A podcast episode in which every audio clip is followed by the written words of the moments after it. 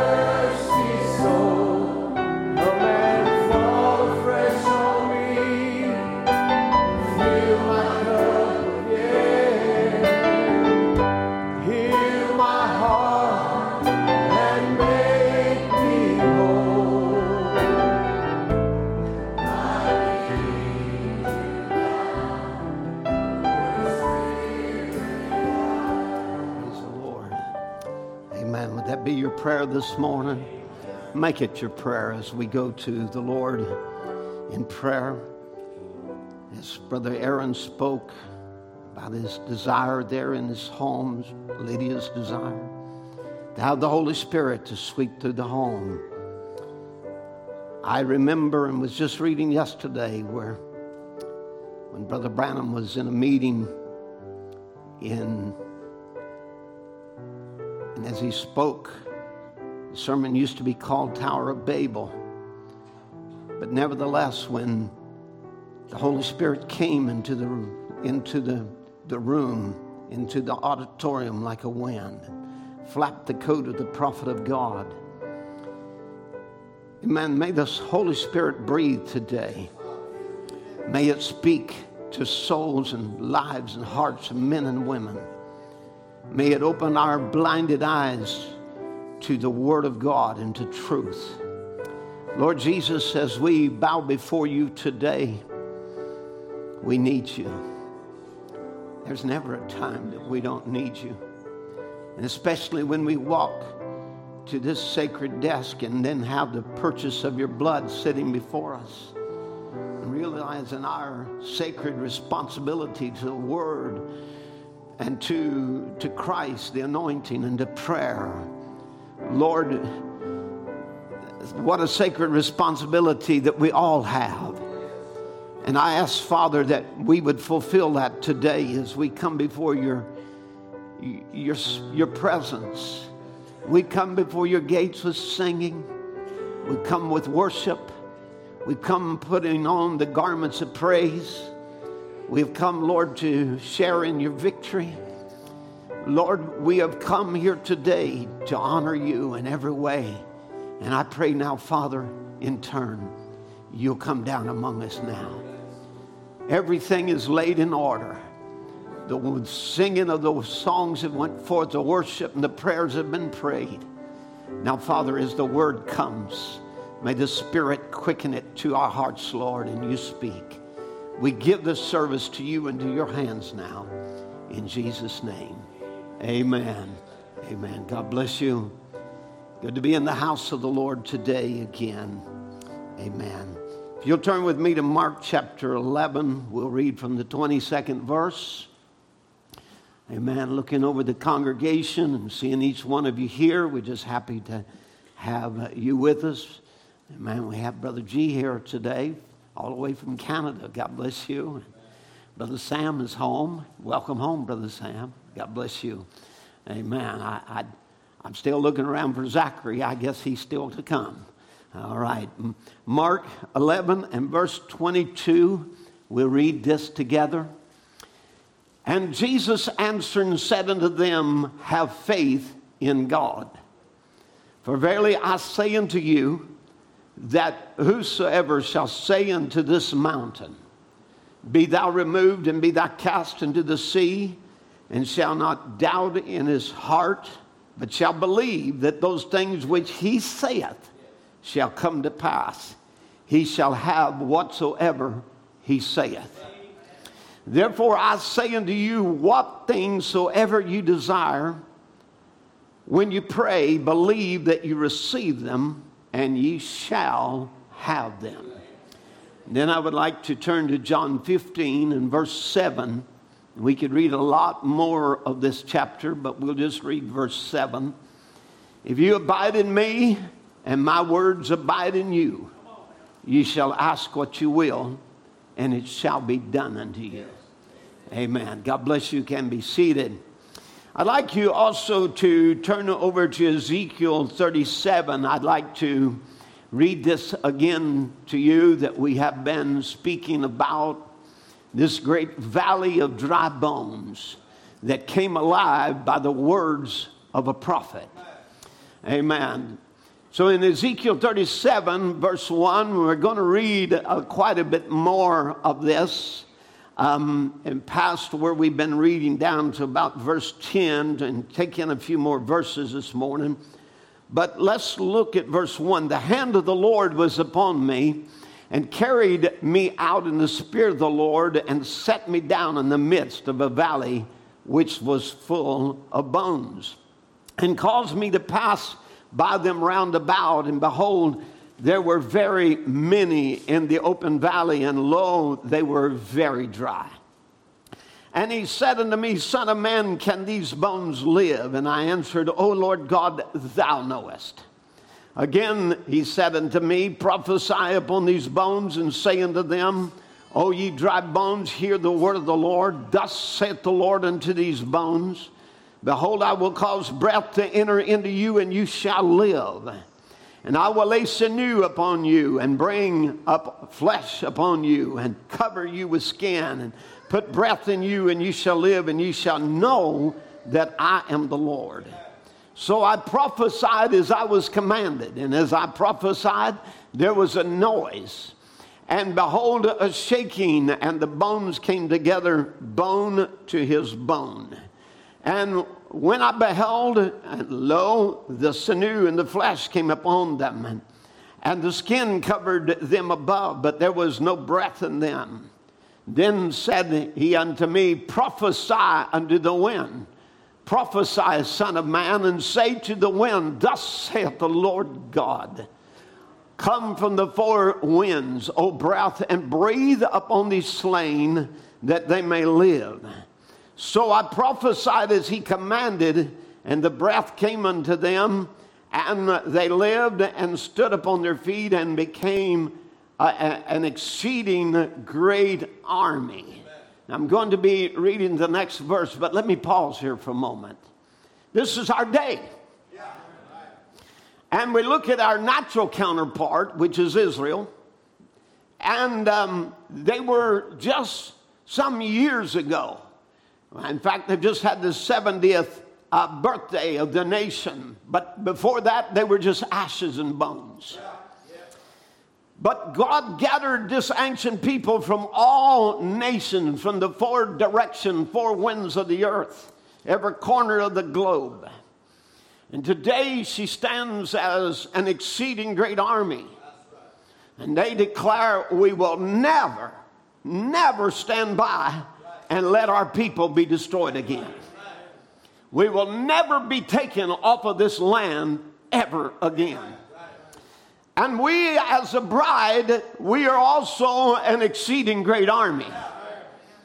And we say that we will never ever let the Holy Ghost be taken out of our meetings again.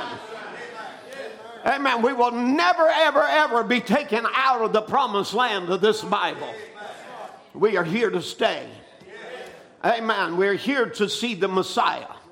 We will never, never, never let full salvation be denied to our children or to our children's children. We will never allow the sick to lay and not declare God's healing virtue and that his power is still the same today. Amen. We're an exceeding great army rising up in this land of the Bible. How many's with me? All right, now, so is verse 11. Then he said unto me, Son of man, these bones are the whole house of Israel. Behold, they say, Our bones are dried, our hope is lost, we're cut off from our parts.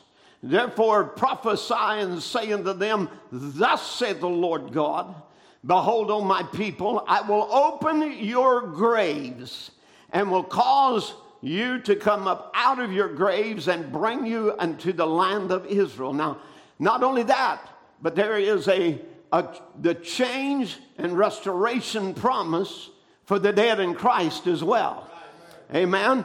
And, and notice here in this prophecy, it was a calling for them to come up out of the graves. Amen. Which is, of course, the end time ministry of the end time bride. So in verse 13, and ye shall know that I am the Lord when I've opened up your graves, O my people, and brought you up out of your graves, and shall put my spirit in you, and you shall live and I shall place you in your own land, entire inheritance. And then ye shall ye know that I, the Lord, have spoken it and performed it, saith the Lord. Amen. Amen. Now, Brother Branham told us in the message, Why Cry? Speak. And I want to share these comments with you before we go into the message. And I, I have a little bit of a, a, a foundation I want to build because there's some important parts I want to get to, and I want you today to really give me your undivided attention. Just lock in because I have some things that I want to say to you from the Lord. But in Why Cry? Speak, Brother Branham said, I think any man or woman, boy or girl, and I think in the, in the intellectual conception of what they think the word is and so forth, can never have a full foundation stand until they have met that light that brings that word to reality.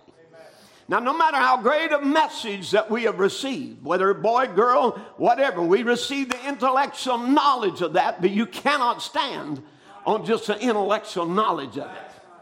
And Brother Branham was taking this from Moses, who was called and chosen as just a young boy and told about his purpose in life. But it could not happen until that became anointed within him. Till he had his own experience with the pillar of fire, as we would say, our own experience with the Holy Ghost. Now, then he goes on about a church and he says, I think no church in its practice, no matter how intellectual and fundamental it might be, that church cannot thrive until the supernatural is made known among that people. And we're not talking about something that happened 50 years ago and, or us recounting some events that happened in the Bible.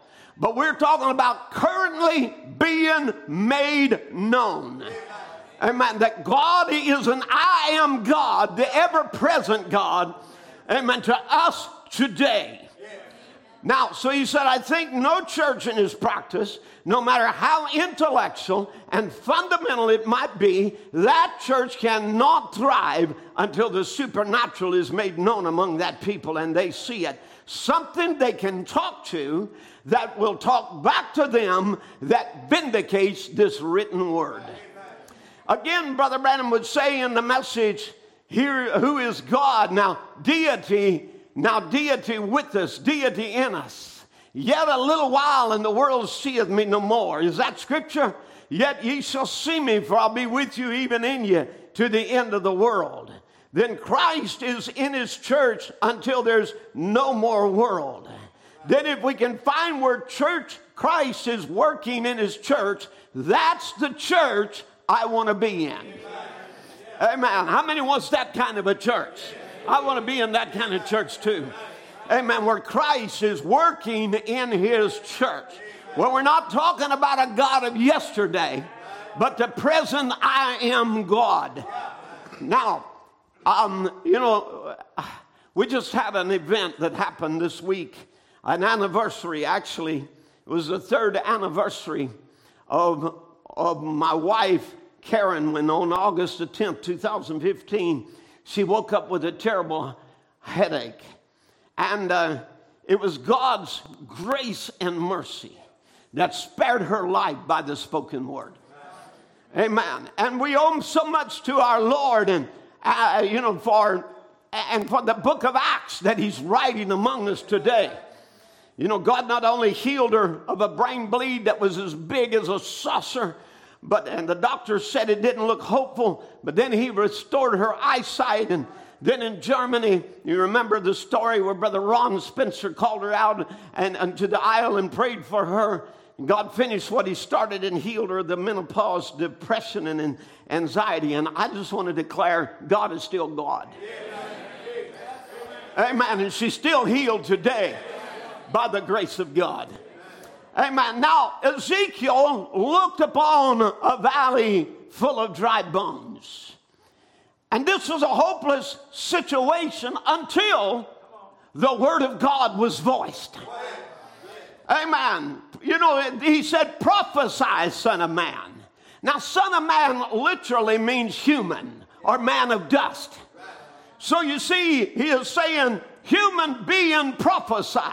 You say, what in the world could a human being do if he would say words? How could that change anything? But you see, you got something that's even greater than Ezekiel had because you have been born again by the Holy Spirit of God.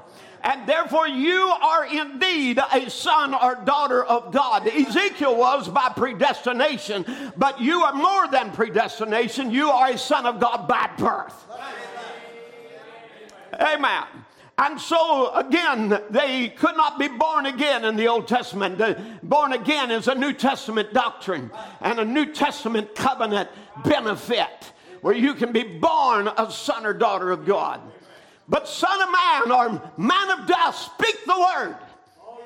Now, I want you to know it, it happened in a man, Ezekiel, who didn't even have the Holy Ghost. How about more, how it should happen more in those who have the Holy Ghost? Amen. The people who know their God and do exploits. Amen. Now, when he speaks the word, the word goes forth to begin to call God's people back to our homeland. Amen. And that, that word has went forth in our day. We heard a message that said, come out of her, my people. Is that right? That happens in this Laodicean age under the Laodicean message. You want to write a reference? It's uh, Revelation 18 4, where the voice of God screams out, well, Come out of her, my people. And I want you to know it's the very word of God that has brought you together. The word being spoken by a prophet pulled you out of darkness into this marvelous light. Amen. The word going forth to call a people back to her homeland. But let me tell you, it's going to be even more than that. Amen. That in this day, graves will open. There will be a resurrection. For we too have a word of the Lord that says, We shall not all sleep, but we shall all be changed in a moment, in a twinkling of an eye, and be caught up to meet the Lord in the air. Hallelujah. I want to go back to Matthew 11, verse 24. We're going to be speaking this morning on the voice that raises the dead. A voice in this end time. The voice that raises the dead. I believe God's got a voice in this end time. I believe it's the voice of many waters. I believe it's the voice of God in a bride. And I believe we're part of that voice. Now, we are looking at some very impossible things because we're looking at some bones that some of them I don't know that they can be found or physically seen. Or maybe they're all disappeared into oblivion, as it were. Not totally annihilated, but somewhere out there of the saints out of seven ages. And in many ways, it's worse than these dry bones because sometimes we can't even say there's an intact bone left. But we have a word of the Lord that promises a resurrection in this last day. And, as, and I want to declare to you again and bring it to the forefront of your thinking It is not just something that has just been said and is a dream or a story or some mythical idea, but it is a, something that is very real. Just as you see Israel being gathered as those dry bones back to their promised land, we're going to see the dry bones of the dead in Christ arise. But in order to do it, there's got to be a voice. Now, the third pull of Brother Branham's ministry was based on the scripture we're fixing to read. We read it at the, initially, but I'm going to bring it to your forefront again for the sermon. Mark 11, 23. For verily I say unto you, that whosoever shall say to this mountain, Be thou removed and be thou cast into the sea, and shall not doubt in his heart, but believe that those things which he has said shall come to pass, he shall have whatsoever he saith. We have a mountain before us. We have a, a, something that is unmovable by man. We have something that is unconquerable by mere human beings. But we are told that, that human beings will speak a word and mountains will move. Amen. Now, then we go to the next verse. Therefore, I say unto you, what things soever you desire when you pray, believe that you receive them, and ye shall have them. Now, this is the word of God to you this morning. Now, Brother Branham often would talk about laying on of hands. How many has always heard him talk about laying on of hands? That it's really a Jewish tradition. And um, he went on to say that Gentile way of receiving things was by the spoken word, and that's Bible. There's several incidents in the Bible. Now, let me just say there's nothing wrong with laying on of hands. We believe it, we practice it, we, we do that even today, even though it's a tradition passed down from the Jews, it is still a promise or covenant given to us as believers. So, but it's just the Jewish way of receiving deliverance and that is something has to be laid on. You know, a, a, a, stick thrown into the water to cause the iron to float, or, you know, something physical, uh, the laying of, of, of Elijah down on the, on the body of the boy in order for him to raise. You know, all, all of these different uh, incidences, it's, it's physical contact. And it's just the Jewish way of receiving deliverance. It's just the way they did it. But, and Jesus said in Mark 16 that the believers would lay hands on the sick and they shall recover. So that, that is something that is to believer, whether you're Jew or Gentile, isn't it? Amen. So, but in, but in Acts 8, we find the Holy Ghost was given by laying on of hands of the apostles, you know, to the Jews. But when it come to the house of Cornelius in Acts 10, it was while Peter spoke these words, the Holy Ghost fell on them that believed. That was Gentiles. Amen. It was also the same ministry of, of, you know, with the ministry of Jesus. He would go and often he would lay hands on the sick. He would put a spittle of clay on the eyes of a blind, or he would anoint them or touch them or, or, or so on like that. But a Gentile, the Roman centurion exhibited a greater faith. Insomuch that Jesus exclaimed, I have not seen such great faith in all of Israel. Amen. You know, uh, uh, again, we're, we're coming in a day of rapture in faith, of a people with great faith that will have the same ministry that Jesus Christ had. Are you with me? Amen. As Brother Branham said, and Jesus Christ is saying this about the centurion, just speak the word. Because what happened? Now, bear in mind that Roman knew every sickness and disease was subject to his word.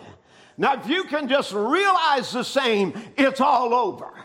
When you can realize the same, that every demon, every sickness, every disease, every affliction, is subject to the word of God. Just speak the word, and my servant will get well. I'm not worthy for you to come under my roof.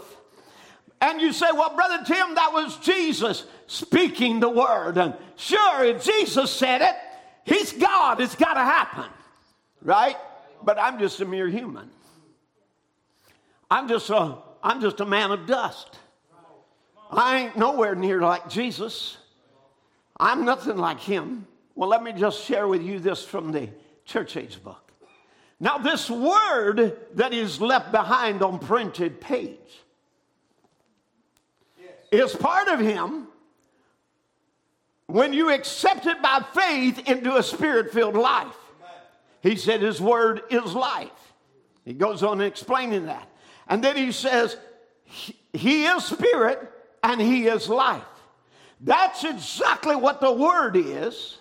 That's what Jesus is. He is the word. Now, coming down to you. And when a spirit born, spirit filled man in faith takes the word into his heart and places it upon his lips, while that is the same as deity speaking. Every mountain has to go. Satan cannot stand before that man. Hallelujah. I'm talking about men and women that the devil can't stand before. Hallelujah. Now, let's talk about the third phase of Brother Branham's ministry. We could go into detail on it, but I don't have time for all of that.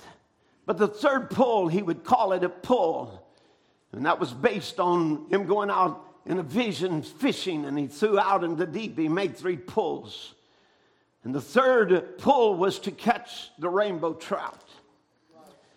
And, and so the third pull, though, we, we find he always felt like it, it would one day become a, um, a great, um, a greater expression of another divine healing movement.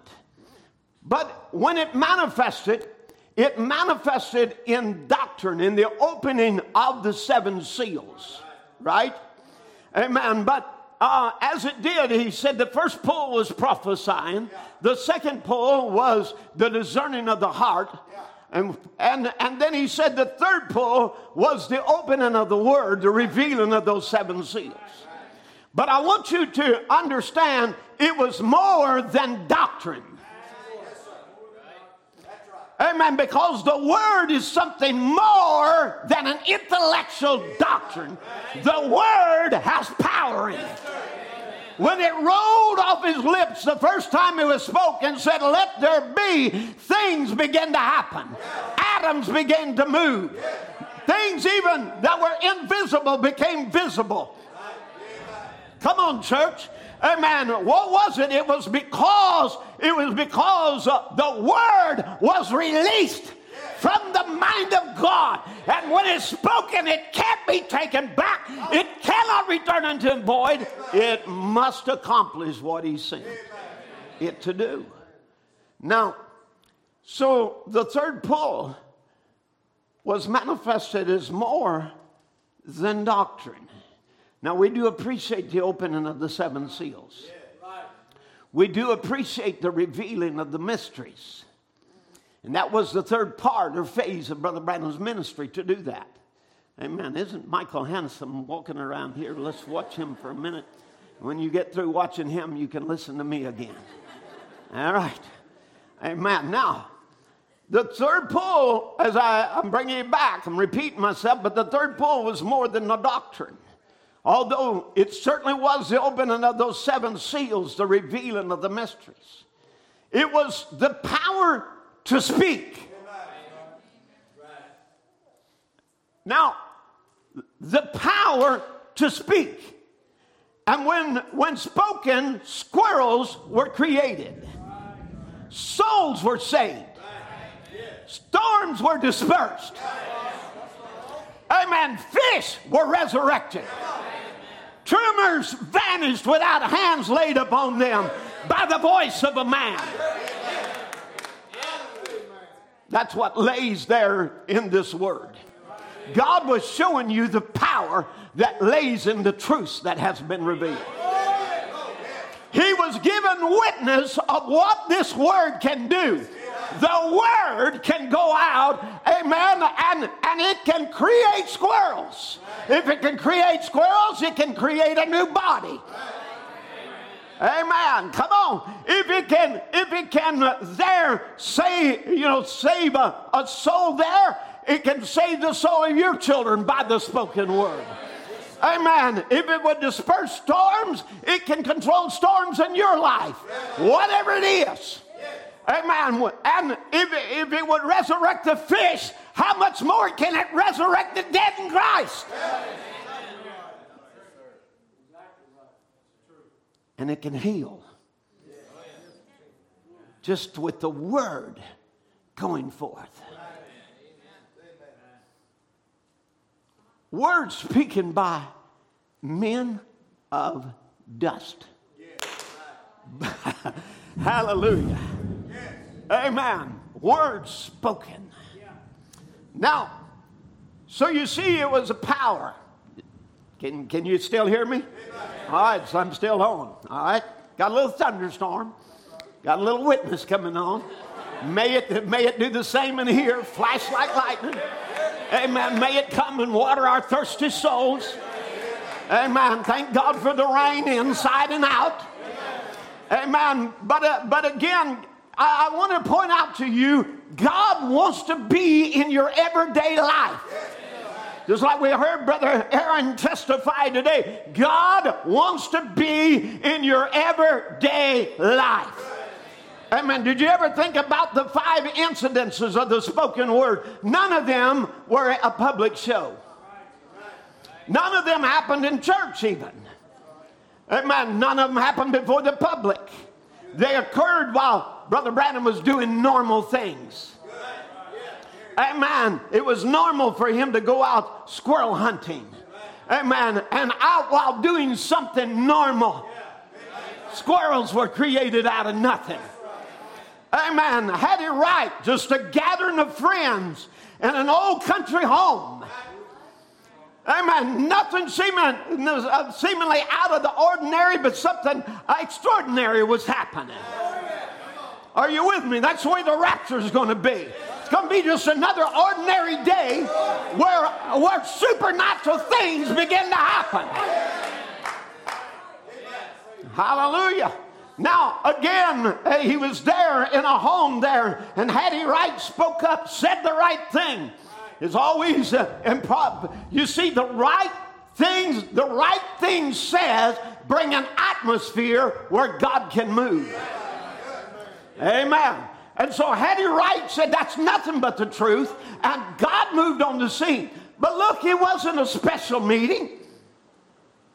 Come on. It wasn't an anniversary meeting. It wasn't the dedication of Branham Tabernacle. It wasn't even the seals. It's in a little home. And there, two children, backslidden children, fell over because of the Word of God and gave their heart to God. Amen. There again, speaking to a storm, out hunting. Amen. Somebody with me? Just doing ordinary things. Going, going down in the regular routine of preaching a meeting down at uh, you're going to going to be going to Brother Jack Moore's, and I think he was still at this time at his home in Jeffersonville. His wife has got a doctor's appointment. He's got to leave to go to a meeting, and he kneels down before a little a little um, ottoman there, kneels down on it, begin to say, God, you know my little wife, you know her. She didn't mean to say the things she said that brought this upon her. Lord, forgive her and, and help me. I've done law, I've done buried one wife, Lord, and here she got this tumor, and they're saying it's uh, going to be inoperable and all of these things, and we, we tried to wait and, and everything uh, to, to, till the, uh, after Christmas. Lord, will you intervene and just say what you say? Yeah. Amen. Just speak the word, and whatever you say, that's the way it'll be. Amen. Just down in your home praying. I'm talking about the word working on an ordinary day under ordinary situations. Amen. And it caused a tumor to vanish. Amen. Look, he didn't have to be even present. He was 1,500 miles away. Sometimes you think, oh, it, it won't work. I'm not there. I can't lay hands on them. I can't. I can't embrace them. I can't. They're, they're 1,500 miles away. The Word knows no limitation. Amen. It can travel through the distance in a, in a blink of time. Go to a loved one that's lost. Go to a loved one that's sick. Hallelujah. It don't take a physical presence. You know, the other day we've been praying, and all over across the globe probably, been praying for Brother Ken Boyer. And, and, and I know you heard his name called, and he had, he had brain tumor, brain cancer. He's already cheated death twice. Amen, Man, he did. He had some kind of cancer down in the lower part of the body, and, and, and that vanished. And then later, or, or I, don't, I don't remember the order, but whatever happened, there they, they had, um, uh, uh, was on a four wheel accident. And you remember Brother Wayne telling the story of how that he crashed and he was dead and whatever. And he just kneel down again. I want to just say, a, an ordinary day, out doing ordinary things. Reminds me when, when Brother Branham was out with, um, uh, with one of the brothers um, his name would come to me, Welch Evans, down in Florida, and, uh, and, and there he, he stepped out to help Brother Branham catch a, get a bass to shore, out of wiggling it, bringing it in through the lily pads, and, and a big rattlesnake bit him. And they're bitten, they're in pain, miles away, too big to carry out. And Brother Branham prayed this prayer Lord Jesus, I know you're here because we wouldn't be out here if you wasn't here. That's the whole thing right there. You, wherever you are, you want to be where Jesus is, and you don't want to go or do anything that Jesus wouldn't go and be there. Amen. Because you don't know what minute you will need to call on Him. And you don't want to have to pray up when the situation comes. You want to be prayed up so you're ready to act. Now, but anyway, Brother Ken Boyer, the other day, let me just tell this testimony. It's just too good. But um, Brother Ken Boyer is, you know, got down so sick. We got to, first, he had a brain tumor. Pray for him. Second, He's so sick now. He's throwing up. He cannot get up. He cannot get out of bed. Can't open his eyes. He's unresponsive. All of these things. Pray, people, pray. We're praying across the country. We're agreeing together as a body of believers. There in, in Edmonton, Brother Ron Spencer is preaching a meeting there. And, and of course, that's close to Calgary there. And they're very concerned. This is their friends. This is a sister church. And this is a pastor. And so it's on, the, on their hearts in a great way. And brother, brother uh, Ken Boyer's son Logan is in the, in, the, in the building and they're praying, you know, calling prayer requests every service. Pray for him, pray for him, pray for this need. And, and then, and then, you know, Logan on, the, on this night moves up all the way to the front. And Brother Ron picks him up out of the congregation at the end of the service and come up here and stand by me as he began to lead on the wings of a snow white dove. And the Lord just directed him to pray proxy over, over Logan. Now, his dad's some 150 miles away. I'm not sure how far Calgary is, but in kilometers or miles either, but an hour or two away, a couple of hours away at least. And he's over there in a, in a very bad condition.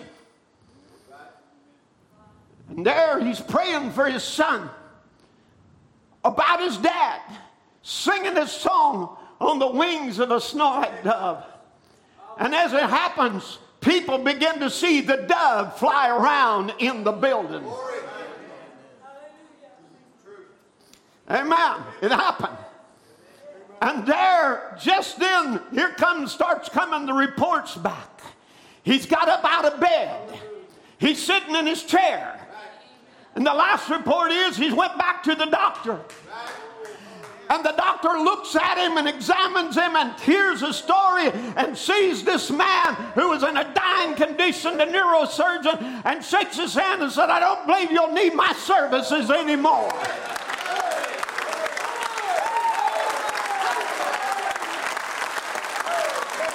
Hallelujah. There is a book of Acts being written you can decide whether you want to be a part of it or not. But for me, I want to be a part of that church that believes.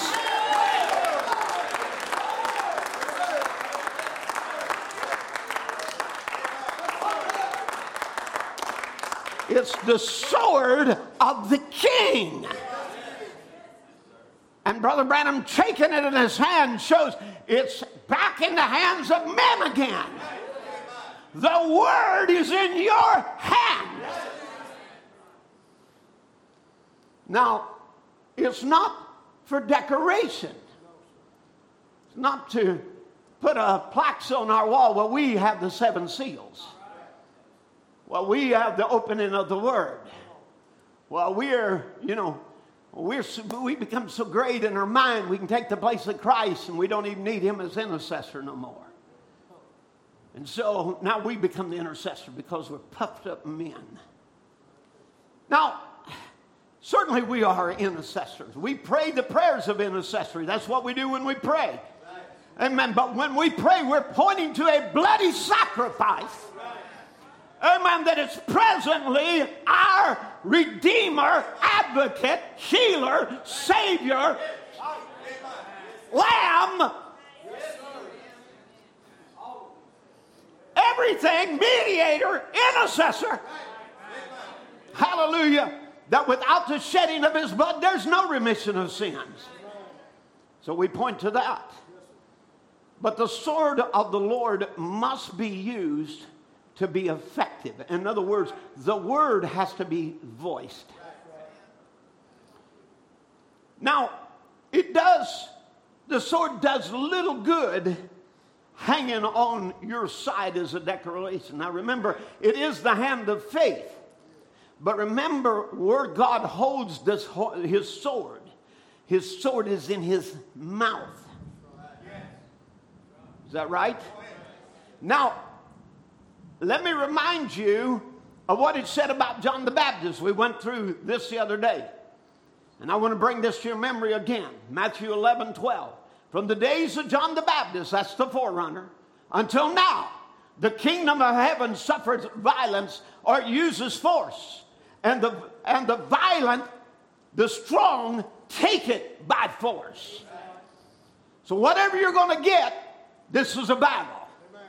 And you're going to have to take it by force. Remember, I read you from the Passion Translation from the moment John stepped onto the scene until now, the realm of heaven's kingdom is bursting forth, and the passionate people have taken hold of its power. It's more than just a word been given to us. There are people taking hold of its power. Am I among a people like that today? We ought to be. Amen. For because from the days of our forerunner Elijah, the kingdom of heaven has been opening. And there's going to be some passionate people that take hold of it. Amen. Now, Brother Branham, he said, I want to tell you something. He, he said, like Samson, you know, he, he, he's in a situation, it's just an ordinary day. He's not planning on fighting Philistines, just an ordinary day. And all of a sudden, he's surrounded with a thousand of them. Amen? Has no weapon. He's called weaponless. He looks down and he sees a bone. Amen. The Bible said, you know, the Bible said it was a bone of an ass. Is that right? And he grabs that bone and he begins to slay Philistines until he piles them in heaps and heaps and heaps and heaps. He did not stop and have a prayer meeting. What he did was acted on the faith and the power that was in him. Are you with me? Amen. He saw a job had to be done and he says, okay. And he steps forward. He doesn't run. He says, I'm equipped. I don't need very much, just a jawbone. All right? Now, so Brother Branham told us after telling about Samson, he said, work on that pulsation, that spare of the moment, like Joshua did. You know, Joshua didn't have a prayer meeting. He, he, he, he, he'd already had prayer meetings. Man, he's out, he's fighting the enemy. He needs more time. What does he do? He works on that pulsation. I'm called, I'm elected, I'm chosen, I know who I am, I've been called to this purpose. Amen. As I was with Moses, so will I be with you. Be thou strong and very courageous. And he became courageous enough to tell the sun to stand still and the moon to stand still and the light to continue shining. He didn't have a scripture to use. Somebody help me now. He didn't have a fresh word from the Lord or a vision to break. He just acted on his calling. Are you with me? Now, Brother Branham, you know he was very equipped in this age. But he became very reluctant. He tells about it in Standing in the Gap. He became reluctant, you know, to, to move out by faith. He got to where he had to be pushed to fulfill his commission after God did everything that he said he would do. And, and God had to tell him everywhere to go and everything to do. And God comes along and rebukes him for it and, and tells him, and, and, you know, it was out of a sincere di- desire. He, he wanted to wait on, thus saith the Lord, on everything so that there, so it would always, there would never be any, any chance of failure or any, any chance of a mistake. So, you know, he got word that unless God told him to go to a meeting, he wouldn't go. So he ignores the divine commission to wait on, thus saith the Lord. And then he would, he would um, you know, again, uh, he, he says, God rebuked him for not moving out in faith or acting on his calling. Now, he's called to be the seventh angel, he's called to be a prophet, He's called to be as Elijah, but he's having to be pushed into everything. God's having to tell him every little thing to do, and God's wanting him to exercise his faith and move out in faith. Amen. As he call it, the pulsation of faith, and act on God's word. Amen. And Brother Branham said, I let the sick, uh, sick lay. He said, you know, they didn't want to hear my message. They didn't want to hear me preach. They wouldn't come to the meetings, and they got an attitude about me. So he says, I just thought, I won't preach to them no more. And he said, I developed a complex. And he says, but then he comes after standing in the gap where he makes his repentance. You know, Brother Branham is so, was so transparent, so honest. He didn't have to tell these things. But he stands up afterwards where God has told him, You do and carry your plans out, you'll be a bum. You don't do what I've commissioned to do, you'll be an outcast. And he would stand up and he would say, But be it known to the church here and the church hereafter. If God pushes a man through a pipe and he don't move at all until God tells him, there's no faith connected with it. It's God pushing you to do something. And it's built the ministry to a place to where there's nobody can say one word against it. But from henceforth, let me speak to you in the name of the Lord before you listen, because I must go out in faith. I must do it by faith. Whether I think it's right or wrong or what, I'll do the best of my choosing and then go do it because it hasn't been wrong. It's been because I've waited uh, until he told me to go do it. I've waited for him. So it wasn't me, it was him. So he goes on and explains that he's going to have to do something different. I've got to move out. Amen. And I'm going to tell you, so often we have looked, the bride will have thus saith the Lord. And we're waiting on it to come. And you've already got thus saith the Lord. You got a message that has been vindicated and proven, and God's told you over and over who you are, what purpose you're here for, that you're elected, that you're called, that you're predestinated for this hour, for this time. And God is calling on you to act on that. To stand up and believe what He said about you. Instead of having to be babied and coddled. Now, you can go listen to to, to the message, Why Cry? Speak, but Brother Branham goes over and over again how that God rebuked um, Moses for not acting like Christ. You know, he got in a situation with Pharaoh's army coming behind him, a Red Sea in front, and mountains on both sides. Could see all of that, but he couldn't see God. And so he said, God had performed everything. I've got to paraphrase this to get where I'm going today, so bear with me, but you can check it out. Brother Branham talks about Moses in that condition. And he said, It's just like us humans. He was just doing like humans do. You get in a situation and you forget God opened the Red Sea. God called down uh, the, the, the, all the plagues, and God did all this through the voice of a man. And here he's commissioned to do the job. He's already prophesied we'll worship God on that mountain. And it's on the other side of the Red Sea. And now he gets in the straits and he has a nervous breakdown almost. He goes to fretting and crying and to God, and God rebukes him for crying. God rebukes him for getting all worried and upset and stressed about this. I've told you what to do. Why are you crying unto me? Speak. Speak to the children of Israel that they go forward. Now, I'm going to just tell you if you're waiting on the message to be vindicated, it's overly vindicated. Amen. The signs, the wonders, the miracles that have followed this ministry has been here ever since God sent a prophet, and it still continues today. And we cannot wait on another vindication. Brother Branham in his prayer, he says, he, he, he made a, a prayer, and I don't have the quote in front of me, so I'll paraphrase it. But he said it something like this. In his prayer, he said, Lord, he said, you know, heal the sick among us today and do something, I'll just use my word, do something extraordinary.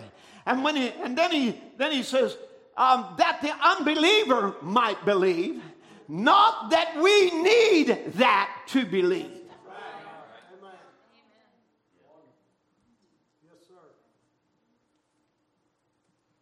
What do you need to believe?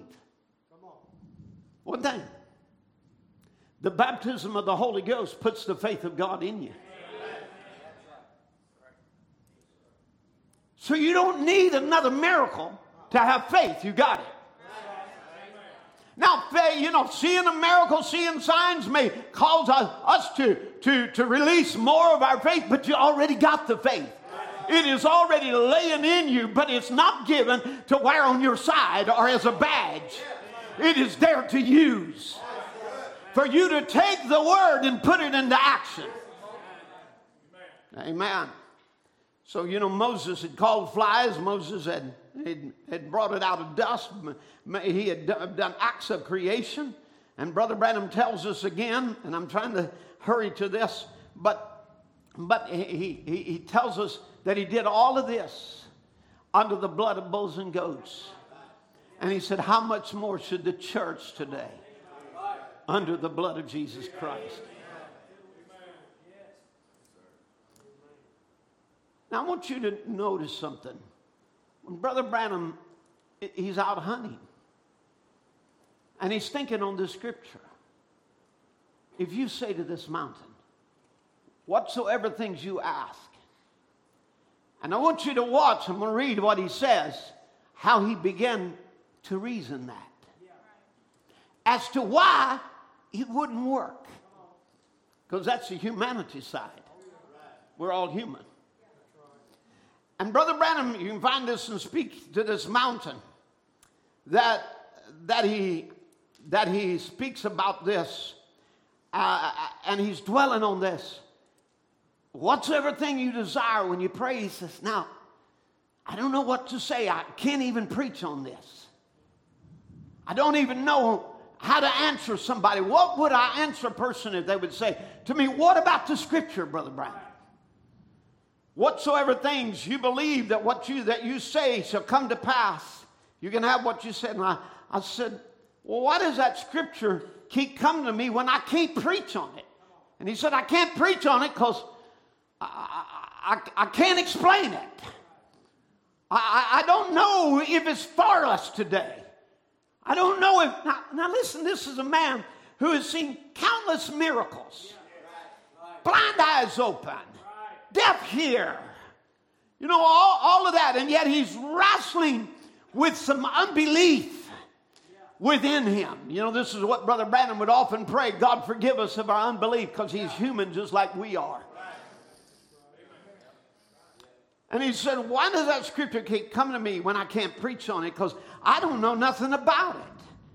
I could not go before a congregation and try to explain that scripture. And then he thought, well, if I'm ever called to preach on that subject, here's what I, the way I'll do it. I'll say Jesus told the disciples, gave them that authority. It was a year and six months before the atonement was made. So if it wasn't in the atonement, it was on the other side of the atonement. So if anybody ever asks me that question, I'll just tell them it was on the other side of the atonement. It's not included in Jesus' death, burial, resurrection. It's not included in that. Now, this is what he said. That's what I'll tell them. It's not for us because it was before the atonement which of course in that line of thinking it, it made it more powerful before the atonement than after the atonement. Amen? But now he said uh, um, and all of a sudden now he's thinking on this. Isn't god great? Sometimes even in your unbelief he'll come along and he'll start nudging you in a different direction. Amen? And the spirit will start speaking to you. And he says well, then what about the prophets? And when I began to see, then it began to unfold to me. I said, what, what do you, when you think that's taking place in the meeting when you're standing there? Do you think you're the one that knows those people? Do you think that's you that can predict and say those things to those people? That you're going to do a certain thing or certain certain things happen to you and certain certain thing will happen to you? Do you think it's you saying it? Oh, he said, it means so much it's never left me. I thought, surely not, Lord, it's you. He said, Well, then do you think it's you talking? He said, No. Do you think it was a prophet talking? Uh, have you, had you not just got through preaching on the subject that the prophets was so anointed with the Holy Spirit that it wasn't them that done the speaking, it was in the, the Holy Spirit in them crying out? Then whatever you say, if you're anointed, wouldn't it be you saying it? This, it, it wouldn't be you saying it, it would be the Holy Spirit saying it. Well, I thought, well, if that's right, if the person through the atonement, now listen now, sanctified by the blood of Jesus Christ, can live into a sphere with God so close that he can be so wrapped completely in God by the blood of Jesus that it wouldn't be him talking, it would be the Holy Spirit speaking those things. Hallelujah. And he said, No more than I said that. Then the anointing of the Holy Spirit spoke to me and said, Now is the beginning of your new ministry. Now ask what you will, and it shall be given to you. The beginning of his new ministry that eventually opened up the seven seals began with the understanding, the fundamental foundational understanding that Mark 11, 23 and 24 is part of our atonement. And there's somebody going to be anointed with the Holy Spirit to speak. Now, so then you know the story there. He began to see, the Holy Spirit began to say, Well, he said, Well, I don't have any need. You know, there's nobody sick here. There's no, you know, ask what you will. But There's nobody sick. There's no, no need here. He said, Well, what are you doing? Well, I'm hunting squirrels. Well, how many do you need? Well, I need three. That's the limit. He said, Then speak it. Now, a voice of a man is going to bring things from nothing into creation.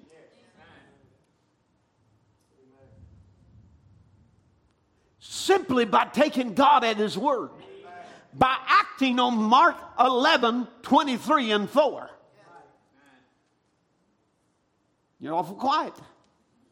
A man of dust taking this scripture and put it into action. And he said, okay, let's make this Im- an impossible thing. So he begins to speak where a squirrel wouldn't come. Here on a sycamore tree. And he'll come out on this limb, and the next one will come here. All of these things. He began to speak. And one by one, they materialized before him. Come on, church. Amen. Why? Because God is, is doing some extraordinary things in our generation. He is going to the extreme in this last day. Somebody with me now? Amen. And this was something very extreme. The fact of the matter is, I wonder sometimes how he had the courage to even tell it. Because it was so extreme.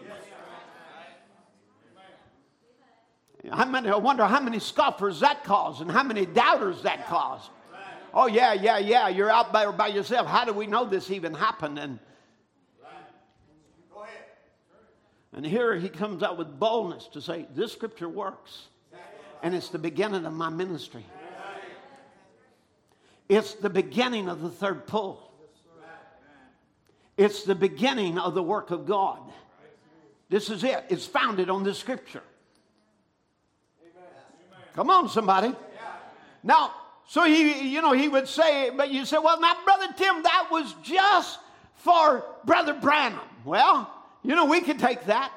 You can take it and run with it. If that's so, your hopes all died in 1965. We buried it. You buried all your hopes. Amen. But I hear a prophet saying the third pull was for the bride. Amen. So it's for you.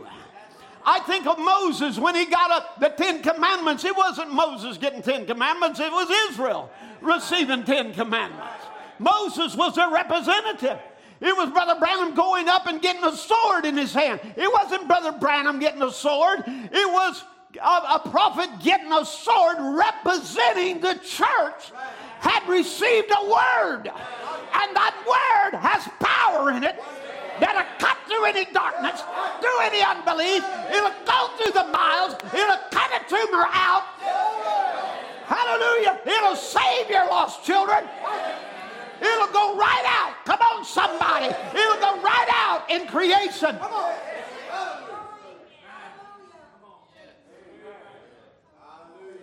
That word spoken will even control the storms in your life, whether it's anxiety, whether it's depression, whether it's menopause, no matter what it is, this is a sword.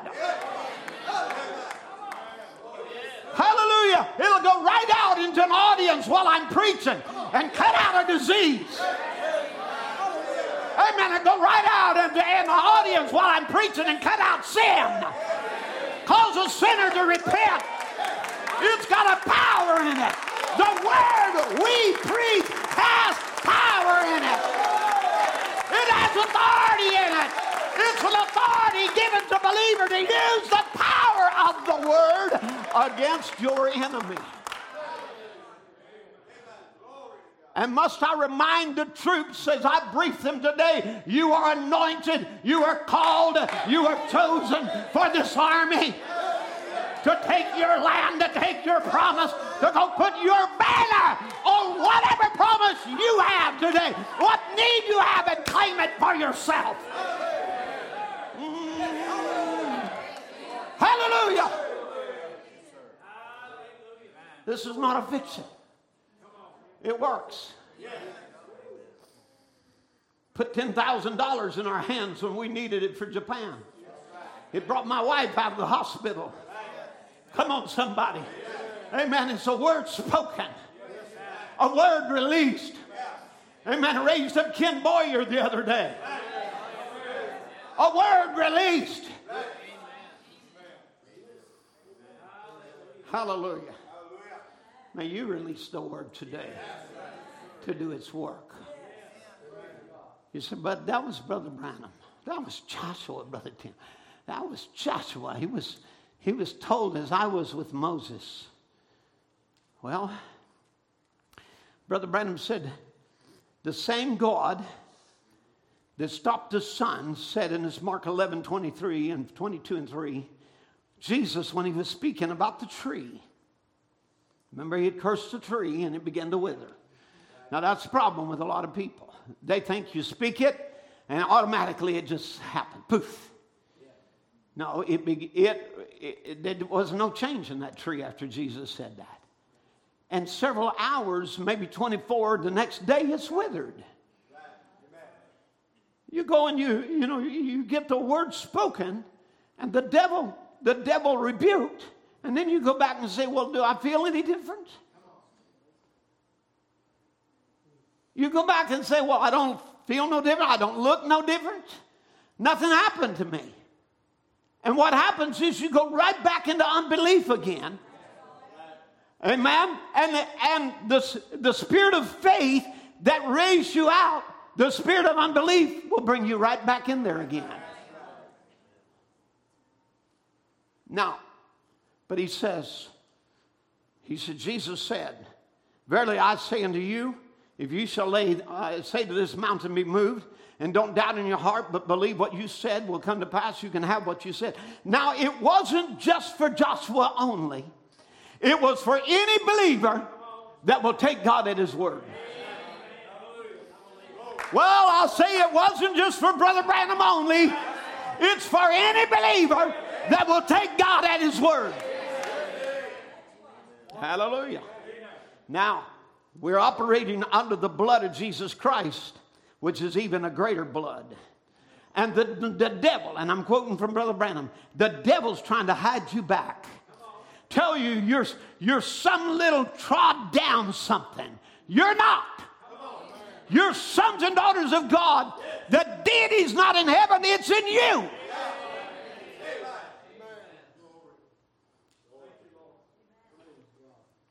Hallelujah. Now, I'm going I'm skipping over a lot of things. I've been pushing something ahead and pushing something ahead and pushing something ahead, but I'm going to get to it. By God's grace, I'm going to have to go back to some of these others. But I want you to know today the same Jesus is here today. He cannot come in his corporal body yet. We will meet him in the air. He won't come to the earth, so he'll never walk the earth in his corporal body until he comes back with his bride and, and for the millennial reign. But he is here.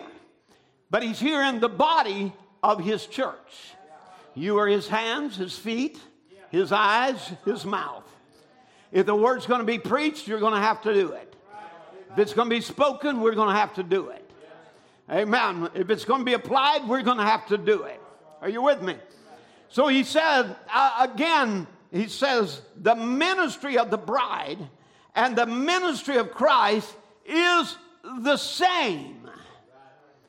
Now, then he says, we have turned a corner. And I want to get this to you. We are not like other ages. We have turned a corner. We, we have come back to the apostles' doctrine. We have come back to the, to the teachings of Paul. We have come back to the power of Pentecost. Somebody help me preach now.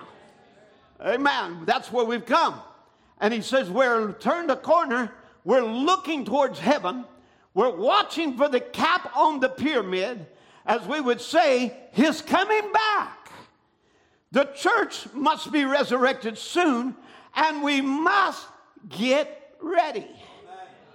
Amen. So we are a people expecting for the body of Christ to be completed by the coming of the headstone, Jesus Christ. The bride is not the head, she's the body. Amen. We're looking for the head to come. So, well, Brother Tim, we got the head. Well, we've got the head as far as the doctrines, the mysteries have been revealed where the capstones come. We've got, the, we've got it as far as the individual. If you're filled with the Holy Ghost, you and God are united together. You're one. Amen.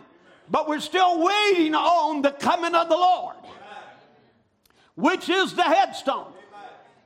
Now, again, as he said, in this last day, the bride church, Christ's seed will come to the headstone.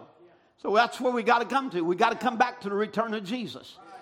And she will be the super church, a super race as she nears him.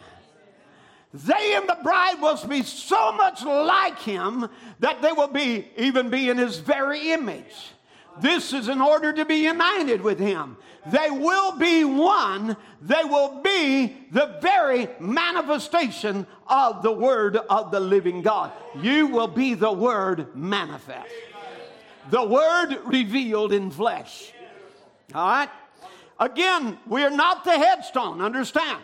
The bride is the body, not the head. You all say, well, Brother Tim, we believe the bride's the, the, the capstone, the capstone of all the ages. Well, then you got a woman, the head of the church instead of Christ. You got something out of skew. Amen. The coming of Jesus Christ is the headstone, the capstone that will raise up the dead of the ages. And until the dead in Christ rise, the headstone hasn't come. So we are looking for the headstone. Amen. The completion of the church will be the marriage of the Lamb. So, well, we're already married. That's right. In a spiritual manner, we are. But we got to have the physical connection. Amen. So now the bride is a body, not the head, but the head, Jesus Christ, and his corporal coming is so near and there has to be before the rapture, before he comes, there has to be a ministry that matches him.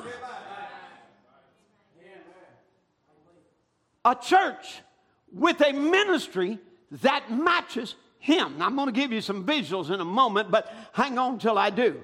In the adoption message, Brother Branham said, Tell me, my brother, tell me, my sister, when was the time that the sons of God was ever to be manifested outside of this time now?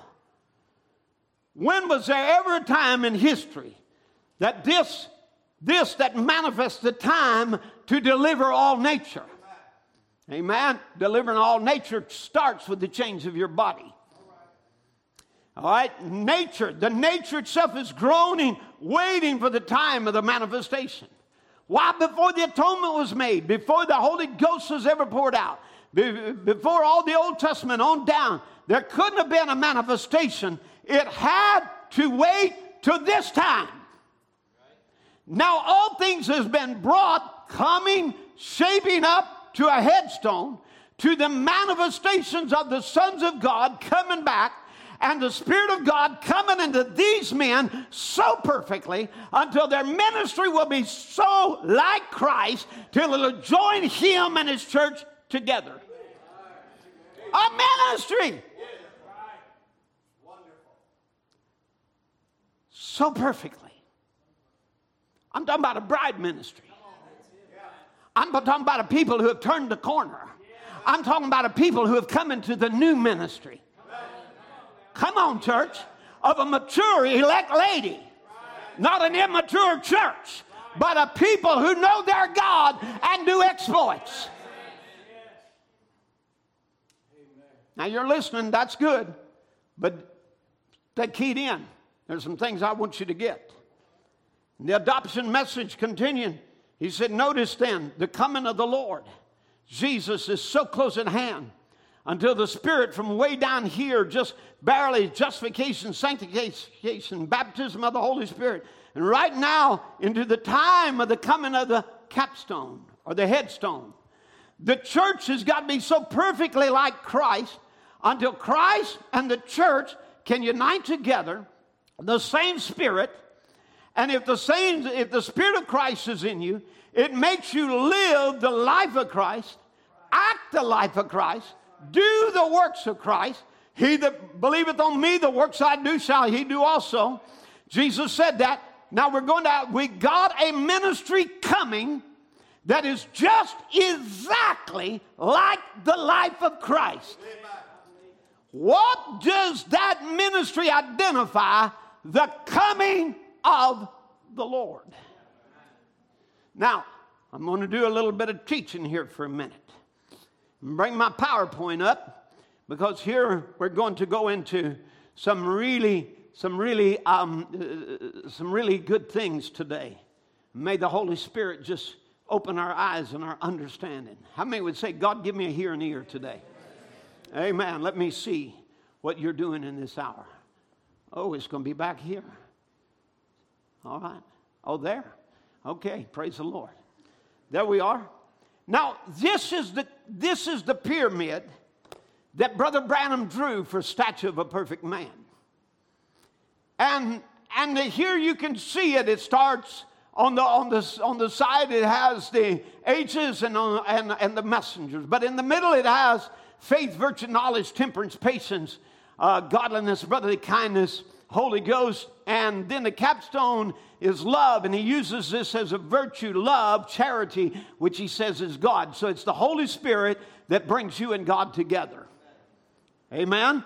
Now, so he uses a pyramid for illustration purposes. He said, not a pyramid message, not a pyramid doctrine. He said, I don't know what all their teaching is, but we're not doing that. We're using this for an illustration. And the illustration is, as we come up from the ages till we're going to be capped off. All right?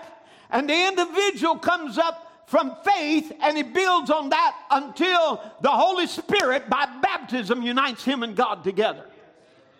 All right? Now, so let me just let you look at the diagram. Where did Brother Branham place the Holy Spirit? Down at the bottom at faith? Or for it to be built on of faith? Or did he do it at the top? Top. All right? Now understand, this is, we're speaking about the individual. So now, let me take you to the next one. Let's see what I have to do. So here's the foundation, which is faith. Faith is, is the elementary part of being born again. It is the first step. You got to believe to God. He that cometh to God must believe that He is and that He will reward you if you'll diligently seek Him. So the diligent seeker then is seeking to be filled with the Holy Ghost, but he must begin by believing. He must believe it's for him. He must believe it's to him. Somebody help me now. Amen. Must believe it's for this day, for this time. He I got to get rid of all that unbelief, all the questions of why I can't get it. Amen. Has got to be dealt with. You've got to believe it is for you, that Jesus died so you can have it. Amen. Now, there's a lot of people that only believe right here justification, and, and some of them, I won't say all, because some of them are shipwreck along the journey, but some of them will wind up at the great white throne judgment and be given life as, as the foolish virgins because they had a profession of faith. But they never become the dwelling place of the living God. They never got the Holy Ghost that united them and God together with that experience. So then you add to your faith virtue. And, uh, and of course, now all of these are in a sanctification level. This is what you're doing. Now, church, the reason this happens, you see, your repentance has to be thorough. This is why people don't get the Holy Ghost. They won't let God deal with the issues in their life and they want God to give them the Holy Ghost without getting rid of their, of their weaknesses. So you got to get rid of some of your weaknesses, so that's virtue. Virtue is strength. So you got to add some strength to faith. Amen. A strength, a, a virtue of strength there to hold on to God's promise that it's for me. Amen. And that I, I am I'm willing to die to sin Somebody help me now. Knowledge, the knowledge of the word, to know it's true, to know the word is for you. The promises to you, to your children, to them that are far off, no matter how far I've strayed, it's for me. Amen. Knowledge, temperance. Temperance is, is how to control that ungodly temper in you. Amen. How's it going to do it? It's going to take a change of nature. But you got to come to God and say, and bring that to God and say, God, help me here. This thing is out of control. It's a loose cannon in my life, and it's got to be brought under the dominion of the Holy Ghost. Sanctify me, Lord. People want the Holy Ghost, and then they still want to hold on to some temper or weakness or, or lack of faith. It ain't going to come till all of this is this is like exactly like the boxcar. Everything has got to be in order before it's sealed. Amen. Next there, patience. Patience. Hold on to God's promise. I'm not giving up. God promised the Holy Ghost. He's going to give me the Holy Ghost. Patience. Holding on to the Word of God. Amen. Next, sir, godliness. To be like God. Getting rid of the filth of the world. The old worldly habits. God sanctify this. You can't fill me with the Holy Ghost and I got cigarettes in my life. Right, Jonathan? Amen. You can't deal with that as long as I'm over here and dabbling in pornography. Amen. You can't, God boy, ain't going to fill me with some evil sex spirits on me. Let me come down to the altar, die out to that thing. Amen. Again, I, you know, some people take a long time to die, others die quick. The quicker you die, the quicker you get filled the longer you, you, you let the old man and somebody come along and resuscitate him, and your friends come along and poke down some more pornography or drink or this or down with you, it ain't going, you ain't going to get filled. You got to come back and get, come back and do your first works over. Now, Paul Peter said, if you lack these things, you're blind and you can't see afar off, and you forgot you were purged from these old sins. Amen. So now, there again, godliness, brotherly kindness, and that is uh, simply what it says being kind to one another. Amen. A Christian generosity and, and, and kindness. Now then, you have built the pyramid, but the capstone is missing. Amen. You've started your work of faith and you've been justified and you've been going through sanctification, but the Holy Ghost is missing. You need something more. You need to become the dwelling place of God. Amen. Now, then, that brings it right up to the next step. The Holy Spirit comes down, and when He does, He unites you and God together. Love is the basic nature of God. God is love. Amen. So when he comes down, he begins to flow now through all of these virtues. Hallelujah. Flow through all of these virtues. And now it's not your, it's not a mental faith, it's God's faith. It's not you holding on, it's God in you, and He is working through you. It's not you and your knowledge, a head knowledge, but now you know that you know that you know. For at that day when the Holy Ghost comes, amen, you will know that I, I'm in the Father, the Father, me, and I in you. Amen. Then you have patience to hold on to the Word of God. You have a temperance there. Amen. That, that is tempered there. And, and you're angry against sin. You're angry. Listen, God has anger. He don't take it away. He channels it. He channels it toward sin, channels it toward unbelief. Somebody with me now? Amen. Unites you together, and then it begins to flow through your life. Hallelujah. Then you have the faith of God, the virtue of God, the knowledge of God, the temperance of God, the patience of God, the godliness of God, the brotherly kindness of God, and you got His nature. The Holy Ghost brings you in God and makes you one unit. Hallelujah. Now, so again, that's very quickly. As Brother Branham would say it in blasphemous name, he says, these virtues and things and our knowledge and temperance is added to our faith. Then, when the capstone comes, the Holy Spirit cements it together. There is the baptism of the Holy Ghost. Amen. That's why it is so short today. Amen. Is why? Because, because people are not going into this correctly. they're not dying to sin first. They're asking for God to come fill them with the Holy Ghost. And they still got sin nature that hasn't died, the root of sin to die out of their lives. Is somebody with me now? Amen. Now, so then again, this is why Brother Branham said so many of us try to do the works of Christ before the reflection of Christ is in us. This is his reflection, his character. And you try to do the works. We want to do miracles, signs, wonders. You know, some people, oh, we can believe. Glory to God. I believe for uh, my loved one and they were healed. You can't even come to church. The Holy Spirit will bring you to church. You can't wait till he come till the church door gets open. Come on, that's just simple. That's ABCs. Amen. That, uh, that'll be a basic principle of anybody who is sincere with God, believes on God. You just believe on Him, then you want to come to church. Amen. To be built up in the holy faith, to be assembled together with other believers. Amen. You know, Brother Branham said it was a sin to send your kids to Sunday school. He said, take them. Throw, it, throw something at me later.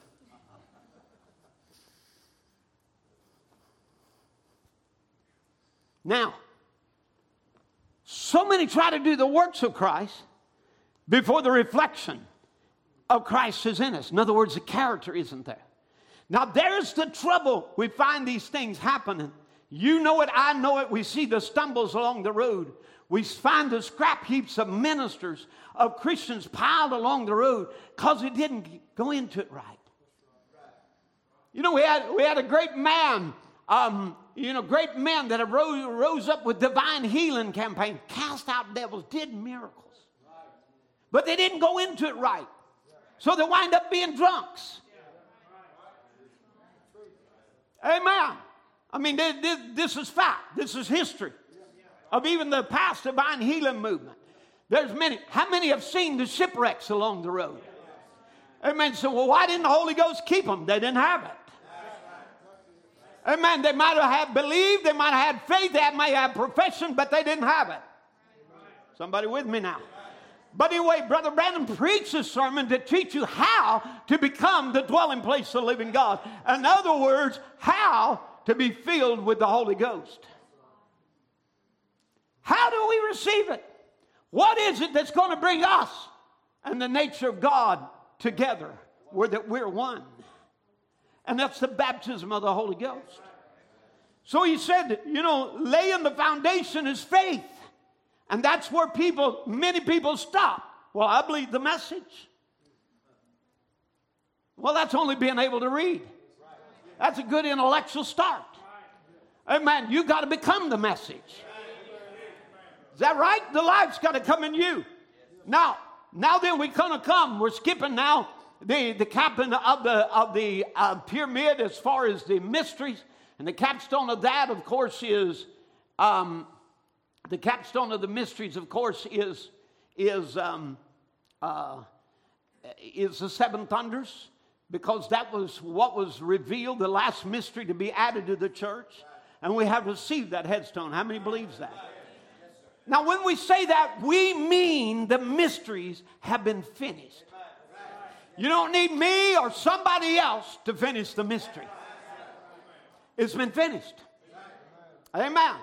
Now, the second thing we're going to look at, we're going to talk about this ministry. And, and as you can count, I don't have the ages on this. It was a little bit of hurry, but uh, we don't have the ages on this, but there are seven ages. And of course, the ages will be capped off by the coming of Jesus Christ to the church. But before he comes, can you see the last part of the age? It matches in color, and as it comes up near the headstone, amen, Brother Branham would say it is honed, shaved down until it matches the headstone, Jesus Christ. And he said, and I'm going to read some of these for you so that you can get a, a real grip on this. But in question and answers, he says, I'm not he, I'm his servant. And uh, the pillar of fire is not he, it's him, spirit form. which was upon the Son of Man, and is come now to anoint Son of Men, sons of men, to bring back a ministry. I want, I want to get, if anybody's listening, not, not one man, all one man scriptures have been fulfilled. And Brother Branham fulfilled all one man scriptures that was pertaining to the Gentiles. Amen. Malachi 4, 5, Elijah, that's a one man scripture. Amen. Revelation 10, 7, amen. Seventh angel, that's a one man scripture. Revelation 3:14 to the angel of the church of Laodicea, that's a one man scripture. All one man scriptures have been fulfilled. But now the ministry is upon sons of men. Hallelujah. To bring back a ministry. You see where I've colored this to match the headstone? Amen. To bring back a ministry just exactly like he said it would be in order for the, uh, the head and the, body, the rest of the body to connect together. Just like the pyramid, as Enoch built. Why? That pyramid, they never did get the headstone on it. The headstone is yet to come. Now, this is 1964. He's still saying, Jesus Christ is yet to come. The seven steps in the pyramid, we just got to, we'll go through that someday. I'd just like to show you it's really, it's perfectly in the scripture. And now, if you notice on your American dollar bill, that great headstone and I, the great seal. I mean, it's got a dollar bill in your pocket. Pull it out and turn it over. Look there, there's a pyramid. On the pyramid is an all seeing eye. Is that right? It's a headstone. And so, you know, it says, and Brother Branham always pointed out, it says, it says the great seal. It's got written under the great seal. Of course, it says finishes of the United States. I'm aware of that, but it, this is still the great seal. Amen. A church completed. Hallelujah. With a capstone intact. Amen. Now, he said that stone would not build, would not fit down there on that bottom foundations. I'm going to put it right here. Here's a capstone on Luther. Would it fit? No. Does it match? No. The pyramid still got to grow. It don't match it yet. Can we go back in our thinking just for a moment? You as an individual, you have some of the works done, but yeah, it's the Holy Ghost still can't fit with you. Amen. God and you can't become one till you're complete. Till you've really died out to sin. And in this case, Luther, he couldn't receive the headstone. The rapture, Jesus couldn't come at that time. Amen. Because it didn't fit.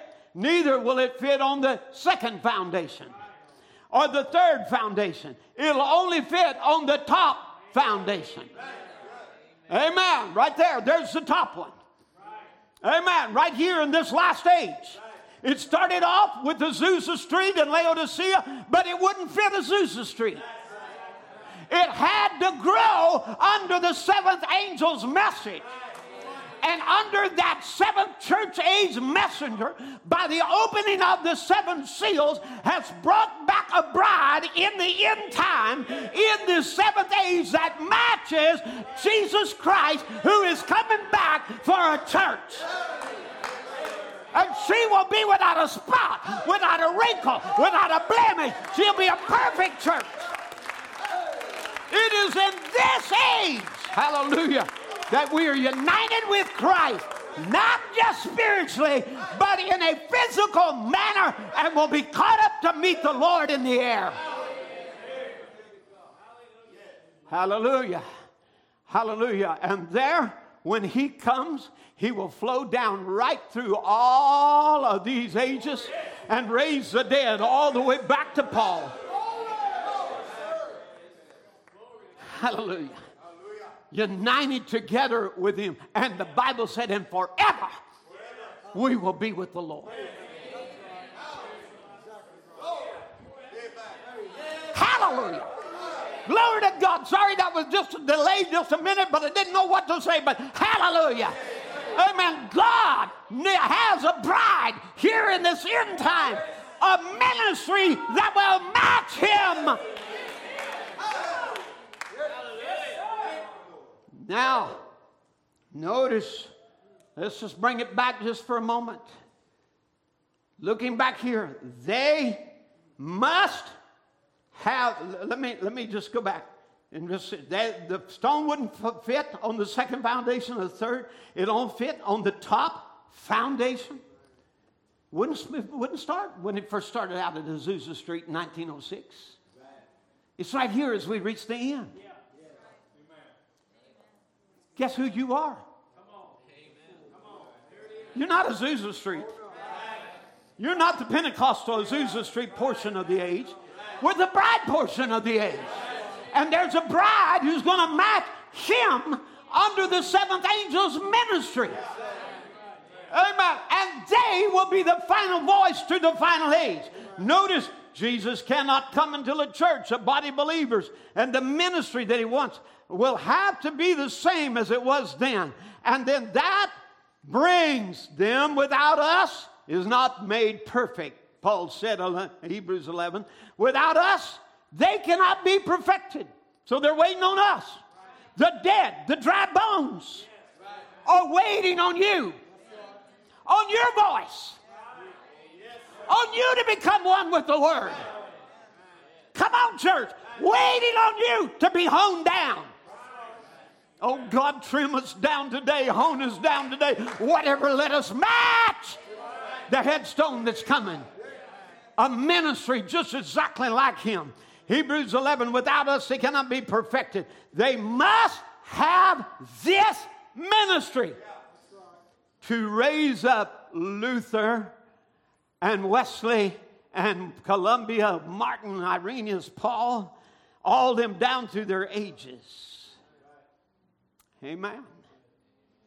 Now, let's just go back here just for a minute. Let me back this up for this next quote.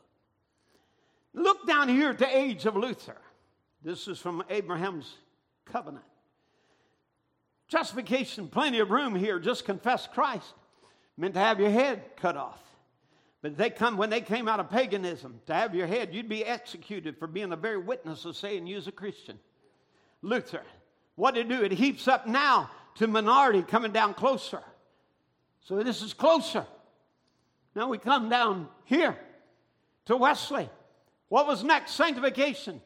Then you was called a fanatic, holy roller, or something. That's Wesley age. What happened next?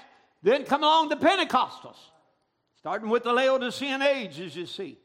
That Wesley, uh, the Pentecostal baptism of the Holy Ghost, still the church gets smaller. Now it goes on until that has to get such a perfect place, until that headstone finally comes. It'll fit so perfect that the church will have to be in perfect shape when Christ comes to such a perfect shape, uh, such a perfect shape until when Christ comes, he fits right into it. Amen. So you see, just speaking in tongues and dancing in the spirit, that was way down the line yet. Amen. And then he talks about the Sphinx and the pyramid and how you couldn't raise a put a razor blade between them, weighing hundreds of, of tons. And he said, honed, that means sharpened, perfected to a perfect condition till it absolutely perfect without cement. And that's the way the church is going to have to be so honed down. The word honing the church. When Christ comes to take the church, the ministry, the church will pick right up on it and will raise, will raise Luther, Wesley, and Pentecost, and all go up with it. That's right, to take the church up. Can you imagine them? They are dependent on us. Amen. Without us, they can't be completed. Without us coming to that place, we cannot match the headstone. And without Jesus coming, they can't come forth. So they're all waiting on us. Amen. Let me just get, get another. He is the headstone, the rejected. So just making it so close, it has to fit right in. It has to be his ministry reproducing itself again in his church for the rapture. Now, again, spoken words, original seed. This ministry has to hone into place till the very works that Jesus did because he comes, when he comes, the headstone will catch right into it. Because it won't, there will be a rapture come and they'll be taken, and the rest of the body will come with it, and she'll be going to heaven. Not a denomination, friend, a church of the Word of God. Amen. Signs of his coming, he says it again. Look where, right where the headstone's supposed to fit, it's honed. If they could ever find the headstone, it would just fit so completely perfect and snug. It would bind the whole thing together. That's the bride of Jesus Christ. Amen. See it? Right here, this last age that matches the headstone. That's the bride of Christ. When the headstone comes, there will be a church here on earth to receive it. It'll have a ministry just exactly like his. It'll go right in there, bring it up the feet. Wesley, all the rest of them for a resurrection. Hallelujah. Amen. Notice a ministry that will bring the resurrection. Again, when Christ comes to receive his church, the church will have a ministry just exactly like that. And through, the, through, and through that grace will raise the whole thing up and then go, then go, the coming headstone crying, grace unto the Lord. Hallelujah. That's what Zechariah said. The headstone comes down crying, Grace, grace, favor, favor. Come on, somebody. It's God's favor upon you. Hello, Mary, the highly favored of the Lord. God's trying to tell you something this morning. You are people highly favored of God of people that will be here alive and remain for the coming of the Lord when the dead in Christ shall rise. Hallelujah. This is your age. Listen, I'm, I'm not just challenging you to believe for a brain tumor.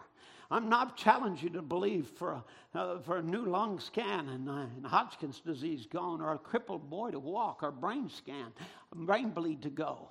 I'm challenging you to, to believe that we're part of the people that is going to match Jesus Christ when he comes. And that he's bringing forth a ministry in this last day that will match him. In order for me to fit in this body, I've got to receive him. I've got to be filled with the Holy Ghost. Come on. Amen. We got, we got to be a miniature image of this. Every one of us united with God sealed unit, adopted sons who know who they are. Amen. Oh, he said, now just before the headstone comes, the church has to be so honed and perfect till the same ministry that he did here, the same spirit so predominant. Oh my, not, not just absent one service, not here, here today and gone tomorrow. So predominant, it will bring the same body right into it and resurrect the whole thing standing in the gap, he tells us, I believe.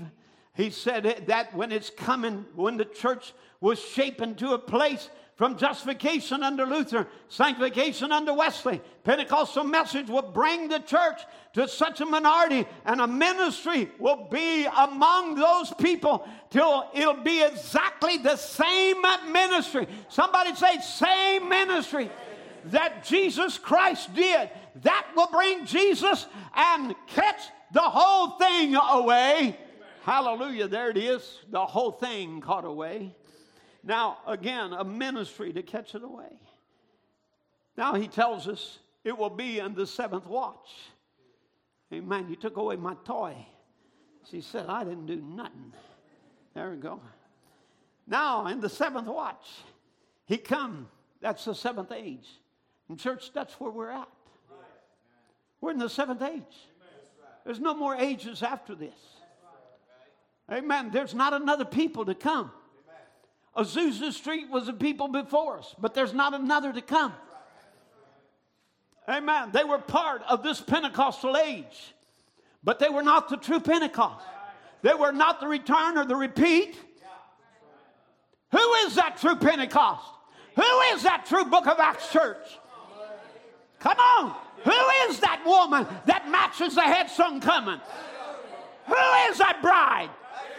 Hallelujah. Oh my, I see Song of Solomon say, you know, here, here again you get that picture of, of Eve. You remember, here's when she walked out of the garden that day with her husband and that bloody sheepskin. It was there, it was, uh, it was there pounding on the side, reminding them of their sins, blood running down them stooped and crying and wounded, and sin had driven them out of paradise. That was Eden. But, friends, we're on the cusp, we're on the edge. We're right here at a climax age where we're about to leave this world and go back to where we came from. And who is that I see? Amen. Leaning on the arm of her beloved.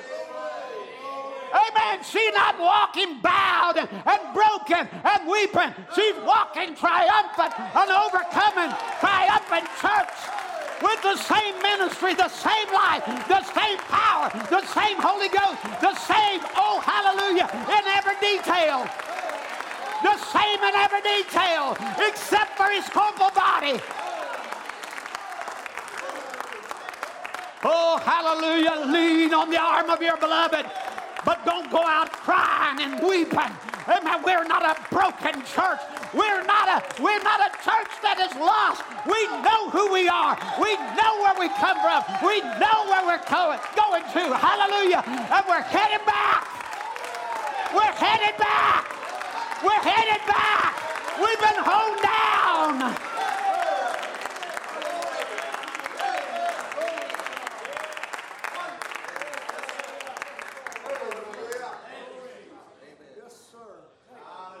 In the seventh watch he came. That's the seventh church age at the seventh angel's message. And when he came, all those virgins rose and trimmed their lamps. See, Presbyterian, Lutheran, Baptist, whatever, born of God, to the Spirit of God shall go in that rapture. I believe that the bride will be called out during that time. And I believe that when he's son in the last days won't have to taste death, but will be changed in a moment, in a twinkling of an eye. Oh, he says again in perseverance, and that top stone is going to have to be so perfect. He's talking about us now. We're the top stone before the headstone. Amen. When the headstone comes, so perfect till when the headstone comes, it'll blend right with it. The ministry has started out like this and just coming to minority all the time, getting smaller, smaller groups, smaller groups, until finally the headstone meets with the building. He's the headstone, takes the whole building with him which is the church, all of them will raise up plumb back to this first watch onto the seventh, and all will go in the rapture. Hallelujah. That's the promise. Amen. That's our promise today, isn't it? Thank you, Lord. Thank you for your promises. They are to us yes and amen. Amen. Now, so again, we, we could read a, a lot more of them. But I want you to understand where we're at. We're here at the capping of the ages. Where there is a people who, under their messenger, is the final voice to the final age. Hallelujah. That in her, in her is the Holy Spirit moving. Amen. In her is a ministry that matches Jesus Christ. Amen. I'm going to skip a lot of these things because it's just too much. I'd like to read it all to you, but we are predestinated this place. Amen. Amen. The tree of life is blooming in us. And he says, you know, he, he says, um, he said again, he says, he said that it's a tr- tree of life is blooming in because their hope is anchored in Christ Jesus. The witness of the Holy Ghost bearing record with signs and wonders following the believers. Amen. Well, what are you going to do? Let me ask you, preachers around the message. What are we going to do? Present to Christ a powerless church? We can't do that. Present to Him an intellectual gospel when the Word came in power. Amen. An intellectual gospel will never produce a Christian. Amen. And it won't produce, it will not produce a church that are going to rapture either. It's the power of God amen, under salvation that produces a Christian and produces a church in the end time. Amen. Now, let's just get this. We've got to be in position. The plagues are about to strike. There are things on the horizon that's worse than cancer.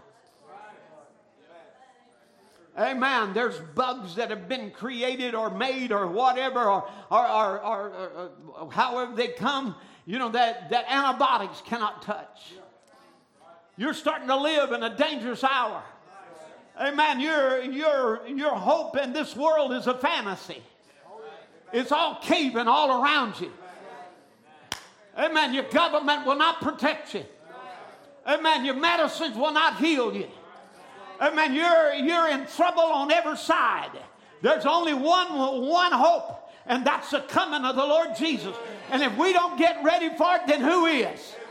If we don't get prepared for it, then who is? There's somebody going to be prepared for the coming of the Lord that will match the one that's coming. Oh, that's why these words have been resonating within me. Where Brother Branham said, I believe there's a church on the road tonight a power of the living God that men will speak the word here and there and it'll flash like lightning. Amen. A church coming out, not a psychologist, not some of this put on make believe, but a real, true, genuine, anointed, Holy Ghost called out church. Amen. Amen. Paul said the word came in power as well as voice. The word preached actually demonstrated itself like a flaming cutting sword. It went into the consciousness of man like a surgeon's knife. It cut out diseases and set captive free. That's the word. That's the power of this word. Then he goes on to say, and the word has never failed. Can we say that this morning? The word has never failed in the mouths of believing Christians. And in this last age, it is here stronger and greater than ever in the true word bride. Oh, little flock, you little minority, hold on to the word, fill your mouth and your heart with it, and someday God will give you the kingdom. Amen. Oh, my, my power is yours, my omnipotence is yours. Amen. Look at the promises of God. Amen. We're right here. Can these bones live? That's where we're at. Put up the scripture for me. John 5 25. Verily, verily, I say unto you, the hour is coming and now is. It was then and now it's coming. When the dead, when those dry bones, shall hear the voice of the Son of God, and they that hear shall live.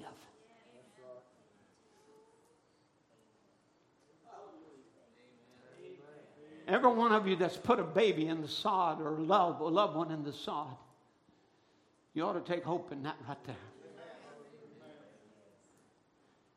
Jesus can look to us and say, There's an hour coming. He can look in his day and he says, Now is. Because in his day, the dead of all the Jews would rise. I'm talking about the dead under the atonement of the blood and bulls and goats would rise again. The Bible would say that many of the dead would, would raise at his resurrection. So, with his resurrection and ascension, there was a resurrection of dry bones too. But then he said, But it's coming.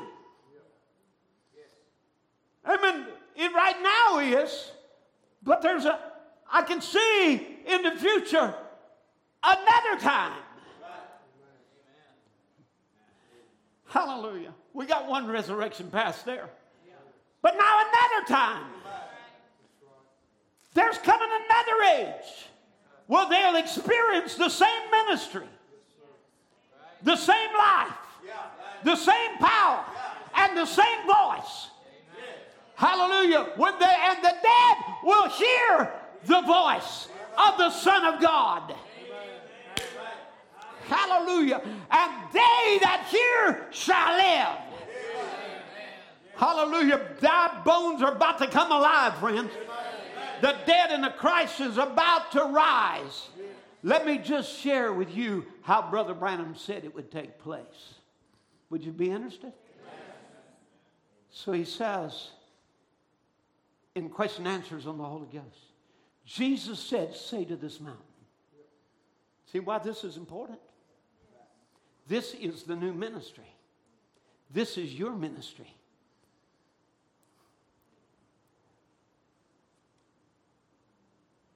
Say to this mountain, and you've heard about what's been taking place. That's the ministry we are entering into. Did it stop? Is that ministry still going on? We're way up the road now. Soon, the coming of the Lord Jesus. How many believes we're further up the road now? And we've got to have rapture and faith in a church that can be changed in a moment, in the twinkling of an eye, to go out or will not go. Thank God we received rapture and faith in our day. That's what the message is. But don't worry, he says, it'll be there. Amen. Notice he said, don't worry, it'll be there. It'll be there. And when the power of this church rises, it'll bring its brethren. And the power of that church rises will bring its brethren. And the power of that church will bring the other brethren. And then there'll be a general resurrection. Amen. But it's got to start with the power of this church rising. Is there a church rising? Is there people rising in faith? Is there people whose hearts are turned back to the original faith? Whose hearts, whose faith is rising? What is the Holy Ghost? We are at the end time. This is a sermon. What is the Holy Ghost? We're at the end of this time. Each has looked at the end of his junction. Now we're here looking at the end of our junction. Brother Jerry, Sister Phyllis, you've been looking for this junction. Hold on. Don't give up. Amen. Amen. The Bible said he always put the coming of the Lord with patience. Takes patience. Brother Rissler takes patience. Started out as young men, young women, takes patience. Hang on. God hadn't forgot his promise. He done sent Elijah. And he said, I'm doing it as a forerunner of my second coming. Is that right? Notice now, but we've had a lot to look forward to. And each man has looked at the end of his junction for the coming of Christ. But they, but they had a lot to look forward to the return of the Jews, which we've seen. Flying saucers in the skies, another mystic lights. Well, all these things that we see today, but we're at the end time. But we are here now. They knew the church to us received power that would work in the church the same works of Christ. Because as the shadow becomes deeper and deeper and deeper and reflects more, take a shade further away from the shade, the least reflection you get of the shade. And while the shade gets closer and closer to the tree, the shade uh, is the same. The tree and the shade is the same thing. It's the negative becoming positive. Now, the Spirit of God has worked under justification under Luther, sanctification under Wesley, baptism of the Holy Ghost under Pentecost. And here it is in the last day performing and doing the same things that it did when it was in Christ. What is it? The church and Christ has become one. And as soon as they connect together, the last link. Amen. I hope you're not Jared, but you might be. Jared, you might be the last link. I hope not. I hope that another can come up and link up. Come on, church. Amen. But as soon as she connects that last link, she'll go through the sky shouting. And up will come Wesley, Luther, all the rest of them back in those days there. He that is first will be last, he that is last will be first, and there will come the resurrection. We are at the end time.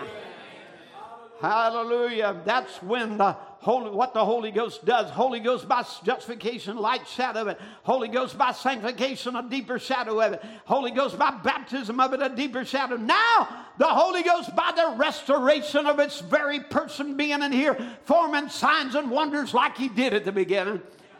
Glory, you're going to call me a holy roller anyhow. You might as well get started. Hallelujah. That's your prophet. He was rejoicing. Amen. He talks about how it comes to the minority again. This is from Elijah and the meal offering. Here they believed by faith. Here they shouted under sanctification. Here they spoke in tongues as a gift. But now the negative and the positive. The cap is coming on the pyramid. And it's the end time when Christ and his church is so much alike. It's going to call the dead from the Methodist, Lutheran, and all those back there, and there'll be a resurrection. Them that went to sleep in the first, second, third, fourth, fifth, sixth, and seventh watch will rise one of these days to go meet Jesus in the sky. The hour has arrived, friends. The coming of the Lord is at hand. I say, how much more is that true today? Amen. Seven church ages. He talked about it. And we've read this and rejoiced over it. But his great, glorious presence shall strike the earth. He cometh in clouds, clouds. There will be wave after wave of his glory will come across the earth, and the resurrection of his saints will shall come. Oh, we ought to expect another wave of glory today.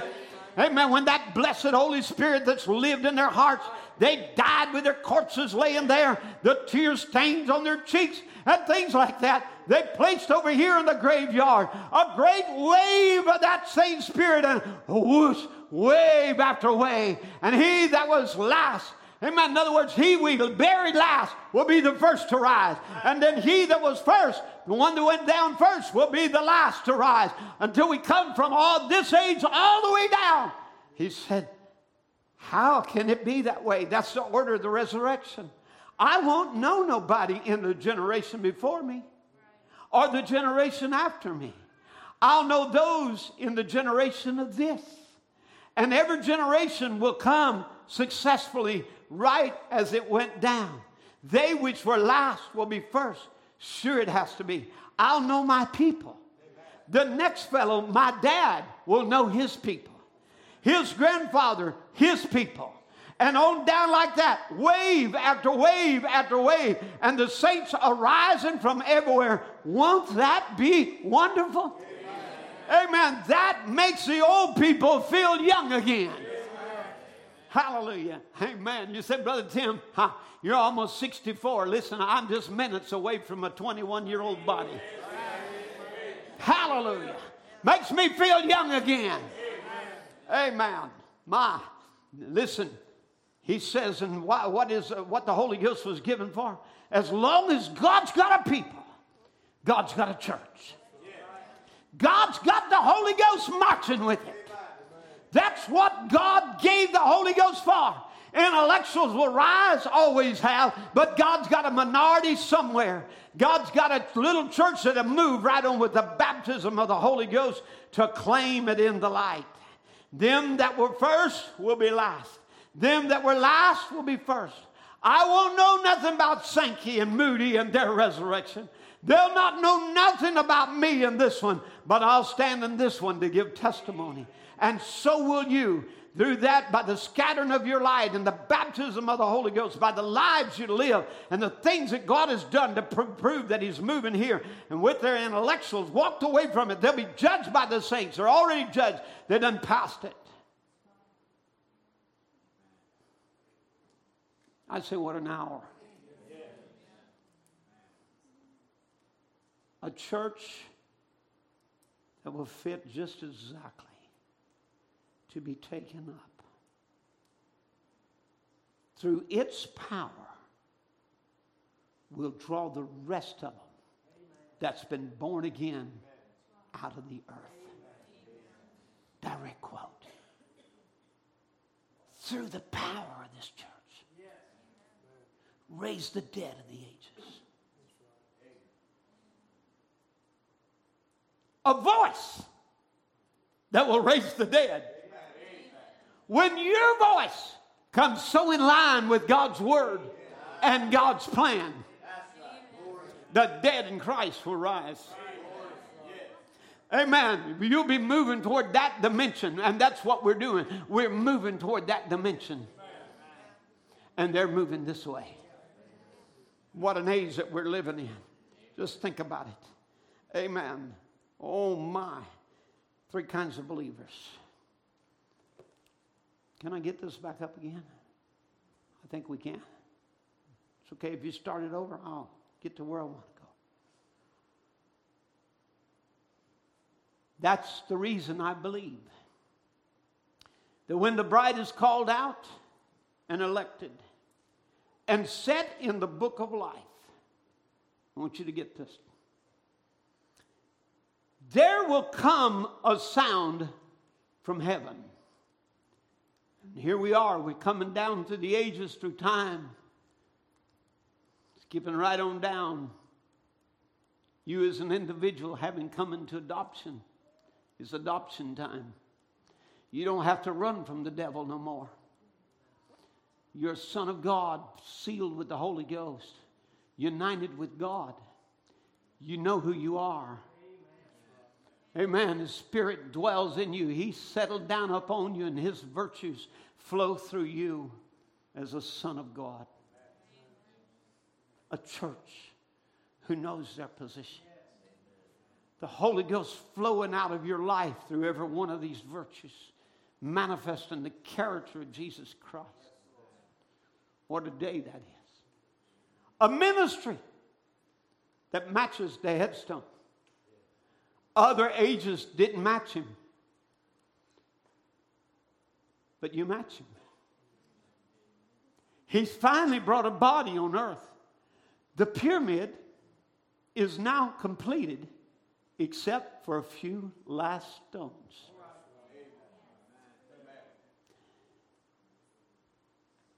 These stones are lively stones, but maybe yet you're just a dead stone hadn't been made alive yet. Until you're alive by the Holy Ghost, you can't go in this. But when you become a living stone, is anybody with me now? When you become a living stone, you're going to be fitting right here at the top with a ministry, with a life and a ministry that's going to match Jesus Christ. Oh, what a day that is. Amen. Here down to the ages, we have come. We're not in Paul's day. We're not here at Irenaeus. We've already come to the seventh age, and our messenger's already come and gone. Now you're one of the last stones. Some of you, many of you, were added to this since the prophet's been gone. I was born before then, but I was added after he left. I received the Holy Ghost as a young boy, took my place in this body. But, friends, he's coming back for this church. And when the last one comes in, then the rapture is going to go. Can't you see? If you're dragging your feet this morning, we're waiting on you. Can't you see me as a 15 year old boy preacher and laboring and preaching with all my heart? Not knowing I would be here nearly, it's been 48 years, Brother Craig. 48 years that I've labored behind the pulpit. Not knowing many of you would come. I thought he should come back then.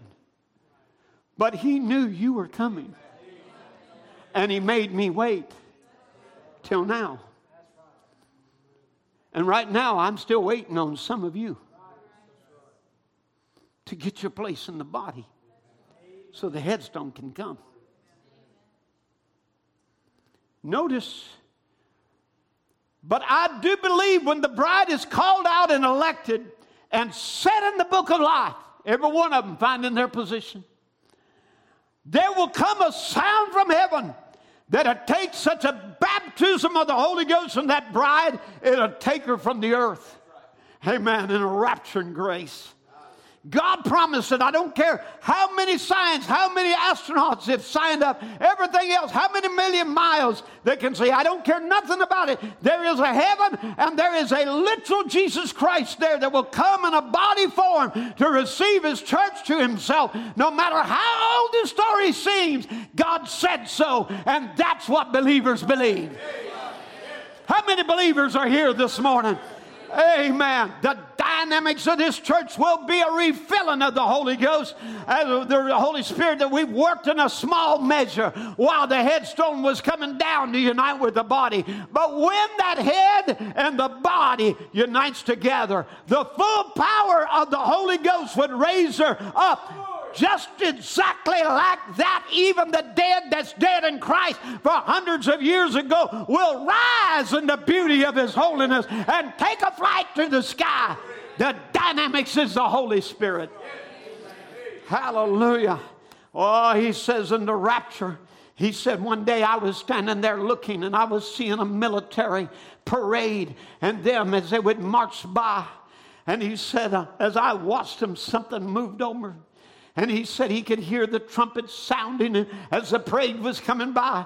But then he said, One day, one day there will be a come a blast from heaven, and the dead in Christ shall rise first them, them saints back yonder who waiting will blast forth and come out of there and go into resurrection. We'll drop right in line, going in the sky. These old mortal bodies changed to be made like his own glorious bodies. What a parade that'll be when it starts heavenward some of these days in that rapturing time that lays ahead. Oh, proudly displaying the blood of Jesus Christ upon their chest, the message and the hour that they lived. Hallelujah. I'm on a march. I've been seen in a vision. I've been seen marching in tune, in step. Hadn't you been seen there? Amen. Maybe you've been out of line a little bit. You're hearing the prophet's voice saying, Get back in line. Get back in line. Amen. And this one, notice as he watched the, the ones that walked by in the preview, he said, that, uh, that church, that false church, that worldly church, as it reached a certain crest, it started going down. You know, they can only go so high and then they start going down. But he said, I watched this one. And when she reached that place, she didn't go down, she kept walking. And she walked right into the skies, taking a rapture.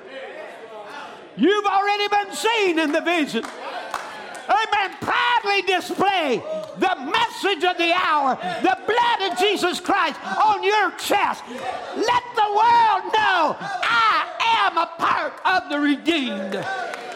Hallelujah. I am living in this day and hour, and I'll match Jesus Christ.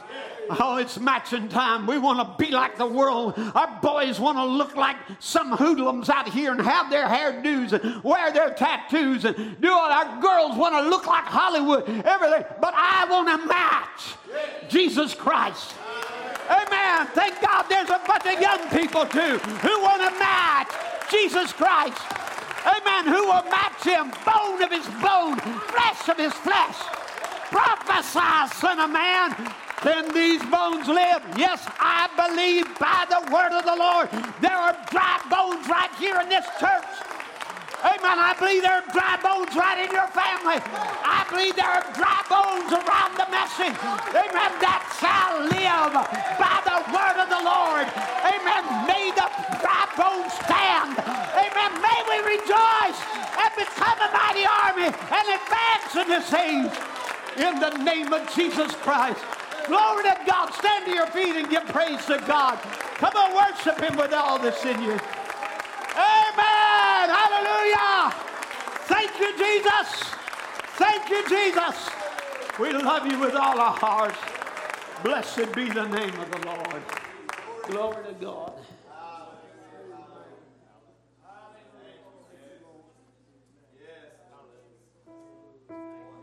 Blessed be the name of the Lord. Hallelujah, hallelujah. Amazing